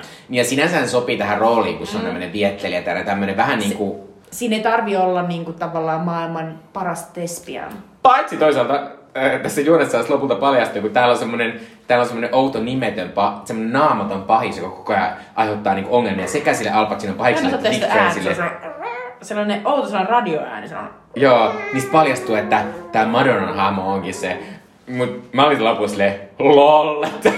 Tätä nyt ei kyllä niinku, ehkä niinku kauheasti poistettu, että kukaan ei se voinut periaatteessa arvata. Paitsi jos sä ymmärrät, että tässä loppuun on hahmot ja se on varmasti joku, me tunnetaan. Mä olin taas silleen, että kun mä kerrotin, että juoni on megatylsä kaikille gangstereille, kun me nähneet. Eri konnat taistelee kaupungin heruudesta, yksi konna tapetaan kaatamalla päälle betonia ja yökerralaulaja onkin enemmän kuin aluksi näyttää. Mä oon silleen, että toi on tapahtunut no, niin monessa no. silleen, että, että joku hirveä gangsterimies, sitten silleen, se onkin nainen. Se onkin nainen. Äh, mutta siis tota, pitää sanoa myös muuten, ei tää nyt muutenkaan silleen, äh, se Al Pacinon näyttelijän tässä on lähinnä huutamista. Siis se, se oli jopa niin paljon, että mä olin vähän silleen, että mua alkoi niinku rasittaa tosi paljon se, koska meillä on kaksi jaksoa kehuttu sitä Al Pacinoa, niin nyt mä oon vähän silleen, ja mä, joo, se oli ihan... Se näytti niinku joltain hamsterilta, siis se oli niinku, siis mä en tiedä, Al Pacinolle ei sovi tollainen proteesi. Ei. Tai jotenkin niinku, että se ei saanut tehtyä siinä mitään. Ja mä ajattelin, että olisiko se toiminut paremmin, jos sillä olisi isompi tukka, kun sillä oli semmoinen sliivattu tukka. Jotenkin niinku, musta se oli lähinnä silleen, että, että kun Al Pacino oli selvästi, kun se sen, se sen niinku näytteleminen oli silleen, että sillä oli sellainen mullosilmämeininki koko ajan. Ja sitten kun mä mietin, että mitä me ollaan nähty, me ollaan nähty mm. niinku Glengarry Glen Ross ja sitten niinku Heat, jossa molemmissa sillä on ollut todella sellaista niinku, jotenkin sellaista eh, vähäeleistä ja niinku pienistä asioista, niinku pienistä sellaisista niinku moodeista ottavaa juttu. Ja tässä oli vaan silleen, että se oli niinku ihan naaman vääntely meni. Mä niinku Jim Carrey. Joo. Tosi outo. Se oli tosi outoa. Ja sitten pitää nyt sanoa vielä tästä Warren Beattystä. Mä en ole ikinä tainnut Warren Beattyä, mutta tietysti voi olla, että hän oli tuohon aikaan koko maailman isoin seksisymboli. seitsemänkymmentäluvun seksisymboli. Sellainen mutta, todella sellainen niinku joka sängyssä ja mut, meininki. Mutta hänen niinku tota, ehkä tää näyt, tai varsinkin tämmönen action näyttö oli vähän semmoista noloa, että se oli lähinnä semmoista hyppeli niin, että sen semmonen takki liehu ja sit se niinku ammuskeli. Mut muuten se oli musta, tässä oli vähän tää semmoista niinku, että, että tota, mä en tiedä, ootko sä nähnyt sitä viimeistä Matrixia, jossa jossa Keanu Reeves on silleen niinku viisikymmentä jotain. Niin sen sijaan, että se tekisi niitä semmosia martial arts-juttuja, niin sit jutut on semmosia, että sillä on semmoista outoa voimaa, jotta se voi työntää sen kädellä tälleen. Et siinä on koko ajan semmoista taistelukohtauksia, missä se Neo ei tee melkein mitään, se vaan työntää käsillä näin. Ja sit asioita tapahtuu. Niin, tota, niin tässä oli vähän sellaista, että oli silleen, on syy, miksi nuoret ihmiset on ehkä vähän parempia action-leffoista. En halua mitenkään silleen ikärasista tai mitään ja niinku, ja siis äh, mä oon nähnyt joitain John Wick-elokuvia ja niissa äh, Keanu Reeves on aika vanha ja se on hyvä siinä, mutta tässä on vähän sellaista niinku outoa jäykkyyttä. Siis Warren Beatty on nykymittapuolella, tietysti nykymittapuolella on ihan kauhea, koska kaikki varmasti, just kaikki Hugh Jackmanin muut käyttää ihan vitusti steroideja ja sitten on koko ajan vaan silleen helvetin pumped up ja kukaan ei näytä todellakaan niinku enää tolta, mutta kukaan ei myöskään näytä enää tolta. Mm. Warren Beatty oli viisikymmentäkolme, kun se on tossa. Ja jotenkin niinku, mulla tulee sellainen, että se on ollut tosi kauan sellainen niinku pretty face. Ja silloin myös sellainen vähän korkea ääni. Tavallaan mm, niinku, ehkä mm. mies, miesnäyttelijä niinku kategoriassa vähän normaalia korkeampi. Ja se tekee hänessä se, että se on ollut todella, todella sellainen niinku viettelevä ehkä joskus. Mutta tässä tuntuu, että, että tässä luotetaan siihen, että edelleen niinku ihmiset toisiaan silleen, että Warren Beatty on tosi viettelevä. Ja mä olin vaan tosi silleen, vähän niinku hämmentynyt. Et mä olin silleen, miten mun pitäisi reagoida tähän, että pitäisikö mun aidosti olla tosi niinku smitten vai, vai niinku jotenkin, että et sit kun se myös hakkasi ihmisiä päin naamaa, joka mulle sillä niinku, että en kyllä kauheasti pidä. Ja sit se jotenkin niinku, sit sen outo, niinku se sarjakuvastripin niinku syvyinen romanssi ja niinku tavallaan keskustelukyvyt, sen Tess Truehardin suhteet, jotka oli että hei, että kun mä asun yksin ja sä asut yksin, niin pitäisikö tehdä jotain yhdessä? Niin jotenkin... Joka tulee vittu kaksi kertaa sama niin, keskustelua. Se oli todella niinku sellainen vähän niinku sad Se oli surullinen. Sitten mä olin silleen, että siis mä oikein tiedä tosta. Eikö toi varmaan on, on se, on se jotenkin se semmonen, tämän elokuvan niin kuin tosi iso ongelma on se. Kun se Warren Beatty, eh, tavallaan tässä elokuvassa luottaa liikaa siihen, että ihmisiä kiinnostaa Warren Beatty. Ilman, että sitä Dick Tracinkaan hahmoa pitää hirveästi niin kuin syventää. Se on silleen, se on hyvä poliisi tai hyvä. Ja etsivä. Warren Beatty on se. Kyllä. Niin että, tavallaan, mutta me ei oltu. Ehkä, jos, jos me oltaisiin ollut tommoinen nuori, oltaisiin silleen, kukaan kuumin, Warren Beatty. Niinpä. Niin ehkä me oltaisiin silleen, että jos me kysyttäisiin niin Tarjalta ja Leenalta, meidän edeltä, silleen niin, että Warren Beatty, ja näyttää sitä, että katsokaa tätä. Ja jos ne silleen, että no juu! Juu. No juu! Kyllä muistan, kun me katsomassa. Niinpä. Että ehkä me ei oltu vaan niinku se yleisö. Elikkä tää, on, tää, on, tää ei ole ehkä kestänyt aikaa. Ei sen joo, että Warren Beattyn karisma ei kestänyt aikaa. Että, äh, hän, hän, hän nykyisin lähinnä ohjaa elokuvia, että hän ei niin paljon näyttele. Ja hän ja, on siis myös jotain kahdeksankymmentä. Että, joo, ja hän on, mutta hän on naimisissa Annette Beningin kanssa. Niin, joka on hieno asia. Ja tuli just mieleen, että hän on tyyliin seuraavana vuonna tehnyt Baxi Malone-elokuvan, jossa he ovat yhdessä. Ja siis Annette uh. Bening on kyllä niin, niin ihana ja heillä on mahtava. Mahtava meininki. Äh, onko sulla äh, jotain vielä, mitä haluat tästä nostaa? Äh, mä oon, mä oon silleen, niin kuin, että mä olin iloinen, että mä katsoin tämän, koska tässä oli, kuten alussa sanottiin, tässä on, tässä on tosi mahtavia juttuja. Mm-hmm. Mutta että äh, paremmalla ohjauksella, paremmalla juonella, tää olisi ollut ihan vittu paljon parempi elokuva. Ja tavallaan että tässä oli paljon niin kuin, on. elementtejä. Ja sellaisenaan mun tuli sillä olo, että et, et jotenkin, niin kuin, mä jotenkin kirjoitin yleensä, että olipa kummallinen tapaus. Kerrassaan fasinoiva. Tavallaan karmivan tylsä, mutta toisaalta mä oon Eiku, iloinen, että se on tehty. Eiku hyvä sanoa, että koska sitähän tää elokuva on. Tää on tylsä elokuva. Se on tietysti kaikista lähtökohdista. Tää on vitu tylsä. Tää on tosi tylsä. Mega tylsä. Todellakin niin oli silleen kroo. Mutta mä oon tosi iloinen, että se on tehty. Koska tavallaan tää on. Ja nyt mä oon just silleen, että ei taas voinut parantaa mitenkään erityisesti, koska nämä lähtökohdat on sellainen, että ei tästä... Tästä on hyvin vaikea varmaan saada näillä tekijöillä ja näillä niinku tavallaan ajatuksilla siitä, mitä sarjakuva elokuva on. Niin mitään parempaa. Niin, että tää on tavallaan semmonen niinku oikea aikansa kuva. Tai semmonen niin, niinku, että kyllä. Tätä yritettiin vaan silloin kerran tietyssä ajassa, koska ajateltiin, että nämä palikat, jotka oli tosi kuumia silloin, niinpä. Toimii. Se, se ei, se ei jotenkin ei, ei, ei, ei ollenkaan. Sitten on vaan silleen, että unohdetaan. Joo. Mutta vahtavat tää on olemassa. Koska mä oon silleen, että jos tää poltettaisi, niin jotain, jotain poistuisi maailmasta. Kyllä. Jotain häviäisi. Joo. Ja kyllä mä oon sa- ajatellut, että mä otan tässä mun elokuva-uralla, jotenkin elokatselun-uralla sauttanut, kun mä oon viimein katsonut tämän. Mm. Että, että tää, on to- tää on tosi outo juttu, että kannattaa katsoa, mutta tää on semmonen, että ei haittaisi välillä selaa, selaa tuota kännykkää, että et missä on mitään tärkeää, koska tässä elokuvassa ei oikein tapahdu ikinä missään vaiheessa mitään kahden tärkeää. No niinpä. Joo. Seuraavaksi Sweetly Dippe, eli meidän kulttuurisuudutuksia teille. Eli Sweet Chili Dippien aika. Meidän kulttuurisuositukset teille. Jutta, eli minä aloitan ensin. Yle Areenassa on nyt katsottavana Paul Verhoevenin, eli Hollannin lahjan elokuva maailmalle ohjaus Elle, jossa on pääosassa aivan mieletön Isabelle Huppert. Ja Isabelle Huppert esittää sellaista erittäin kovapintaista naista, joka... on selvinnyt elämässään ää, tosi pitkälle ja sillä on ollut tosi pahoja kohtaloksia, mutta elokuvassa hän kokee sellaisen tosi järkyttävän hyökkäyksen omaan kotiinsa. Ja, tota, ja, ja se, miten hän, hän ää, suhtautuu siihen, on täysi järkytys katsojalle. Täysi järkytys. Hän ei suhtaudu siihen mihinkään, mitenkään. Hän on vaan silleen, että okei, että joku jäpä tulee ja, ja tota, ää, raiskaa hänet ja hän on silleen, että no niin, hän menee takaisin töihin. Ja tavallaan siitä tämä elokuva niin kuin oikein lähtee tavallaan käyntiin. Ja sitten tässä jotenkin niin kuin seurataan, että et, et, et, et mistä on kyse ja minkä takia tämä nainen on tällainen ja minkä takia se käyttäytyy noin. Ja, ja tavallaan, just äsken puhuttiin psykologisoinnista, tässä on psykologisointia, mutta tässä on myös sellaista asiaa, joka on selittämätöntä. Jotenkin sellaista, että miten asiat voi olla näin. Ja, ja tätä Paul Verhoeven on tietysti aivan... Jos, jos tunnette miehen, niin hän on siis hollantilainen tota, elokuvaohjaaja, joka aikanaan teki teki tota Rutger Hauerin kanssa mahtavia elokuvia Hollannissa, muun muassa Turkkilainen Namu ja muutamia muita upeita leffoja. Kannattaa katsoa, jos tulee joskus eteen. Ja sitten hän pääsi Hollywoodiin ja sitten siellä hän teki niinkin upeita elokuvia kuin Robocop ja uh, Total Recall ja, tota, ja tietysti Starship Troopers, joka on uh, kuuluisa antifasistinen elokuva, joka on luettu täysin täysin fasistiseksi, joka on aivan, hmm. aivan huikeaa. Nykyaikana mitään kulttuurituotetta ei niin lueta väärin. En kyllä yhtään, hmm. mä ymmärrän. Mutta tota, Verhoeven on siis superserebraalinen, älykäs ohjaaja, joka on täysin kuvia kumartamaton ja jotenkin omanlaisensa. Mä en ole nähnyt sitä hänen viime vuonna Cannesissa ollutta nunna-lesbo-elokuvaa, mutta mä voin kuvitella, että se ei välttämättä ole niinku valtavan hyvä, mutta mä luulen, että se on just Paul Verhoevenin tyyppinen, ja mä oon siis itse, mä oon räntänyt tästä elokuvasta, mä en puhu siitä sen enempää, että katsokaa Elle, jos kestätte, se on vähän rankkaa, mutta Isabelle Huppert on aivan monumentaalisen upea, niin upea, ja tää oli mun sen vuoden lempielokuva, mikä on tietysti aika rankkaa, koska tämä elokuva on aika rankka.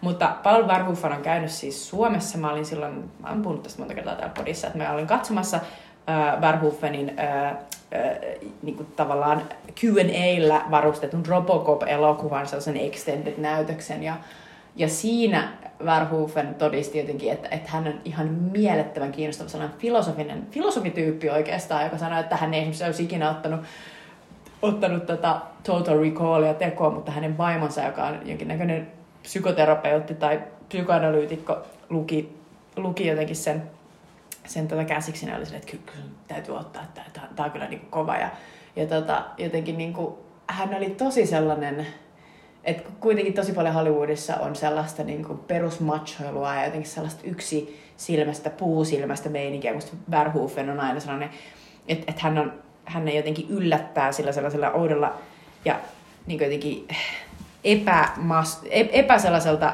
epätoksisen maskuliinisella niin kuin, jotenkin miehuudellaan, joka on tosi mielenkiintoista. Ja, ja Rutger Hauer on tietysti mahtava tyyppi, joka tuli, tuli tätä Verhoevenin kautta Hollywoodiin ja, ja rip hänelle. Mutta Elle on sellainen elokuva, että tosi moni kyllä myös inhosi tätä elokuvaa ja, ja, tota, ja voin ymmärtää syitä, mutta ajattelen, että on elokuvia, joiden tarkoitus on shokeerata, ja niissä on, niin kuin, voi olla hyvät tai huonot niin kuin, tavallaan perusteet, ja mä ajattelen, että tässä elokuvassa on hyvät perusteet, ja mä pidän siitä. Joo, mustakin Elle on aivan mielettömän hyvä elokuva, ja voin suositella täysin. Jos haluatte kuulla, kun puhumme enemmän Verhoevenista, nimenomaan Total, Total Recall-elokuvasta, niin meidän aiemmassa tässä sarjassa, jossa käytiin näitä vuosia läpi, niin vuoden yhdeksänkymmentä jakso oli mun mielestä Total Recallissa, mm. jossa siis äh, Arnold Schwarzeneggeristä tämmöistä äh, outoa äh, muistomatkailija action-tyyppiä. Se on totta. Äh, äh, mun suositus tänä, tällä kerralla on äh, semisti kevyempi, äh, sillä suosittelen Apple Plusasta löytyvää Platonic-sarjaa, joka siis on, äh, jonka pausissa on Rose Byrne ja Seth Rogen, jotka on tämmöisiä Äh, ihan suht isoja, Ameri- suht isoja Hollywood-tähtiä, jotka ovat tuttuja muun muassa Naapurit-elokuvista. Äh, ja tämä siis tämän elokuvan lähtökohta on siis se, että, että tota, äh, Rose Byrne ja Seth Rogen ovat tämmöisiä plus neljäkymmentävuotiaita ihmisiä, jotka ovat olleet jossain vaiheessa aivan suunnattoman läheisiä parhaita ystäviä. Ja sitten tota, he erosivat sen takia, että Seth, äh, tämä Rose Byrne oli kertonut tälle Seth Rogenin hahmolle, että että tää sun vaimossa ihan kusipää, älä missään nimessä meistä kanssa naimisiin. Ja sitten Seth Rogen oli silleen, sori, mentiin kihloihin, ja sitten se hajosi se siihen. Mutta nytten tota, Seth Rogen oli eronnut tästä vaimostaan, ja sitten Rose Byrne on saanut sen tiedon, ja sitten se, sit se lähetti sille vähän semmoisen suruttelevan viestin, että voi ei, että pitäisikö tavata, ja että se voisi vähän auttaa sitä hetken, mutta se ei ajatellut, että siitä tulee mitään. Mutta sitten heidän tämä niinku, ystävyys Tota, syttyykin uudestaan, ja tää Seth Rogen on tämmönen ihminen, joka on, on siis, sillä on oma baari ja panimo ja sillä on lapsia ja se elää vieläkin tämmöistä aika vapaata elämää, mutta tän, tän näiden katkon aikana Rose Byrneillä on laki, äh, lakimies, äh, mies, aviomies ja kolme lasta, ja hän on luopunut tästä omasta lakiurastaan sen takia, että hän voi tukea tätä miehensä lakiuraa. Mm-hmm. Ja sit tavallaan tässä, tässä, tässä on siis, kaikista parasta on siitä, että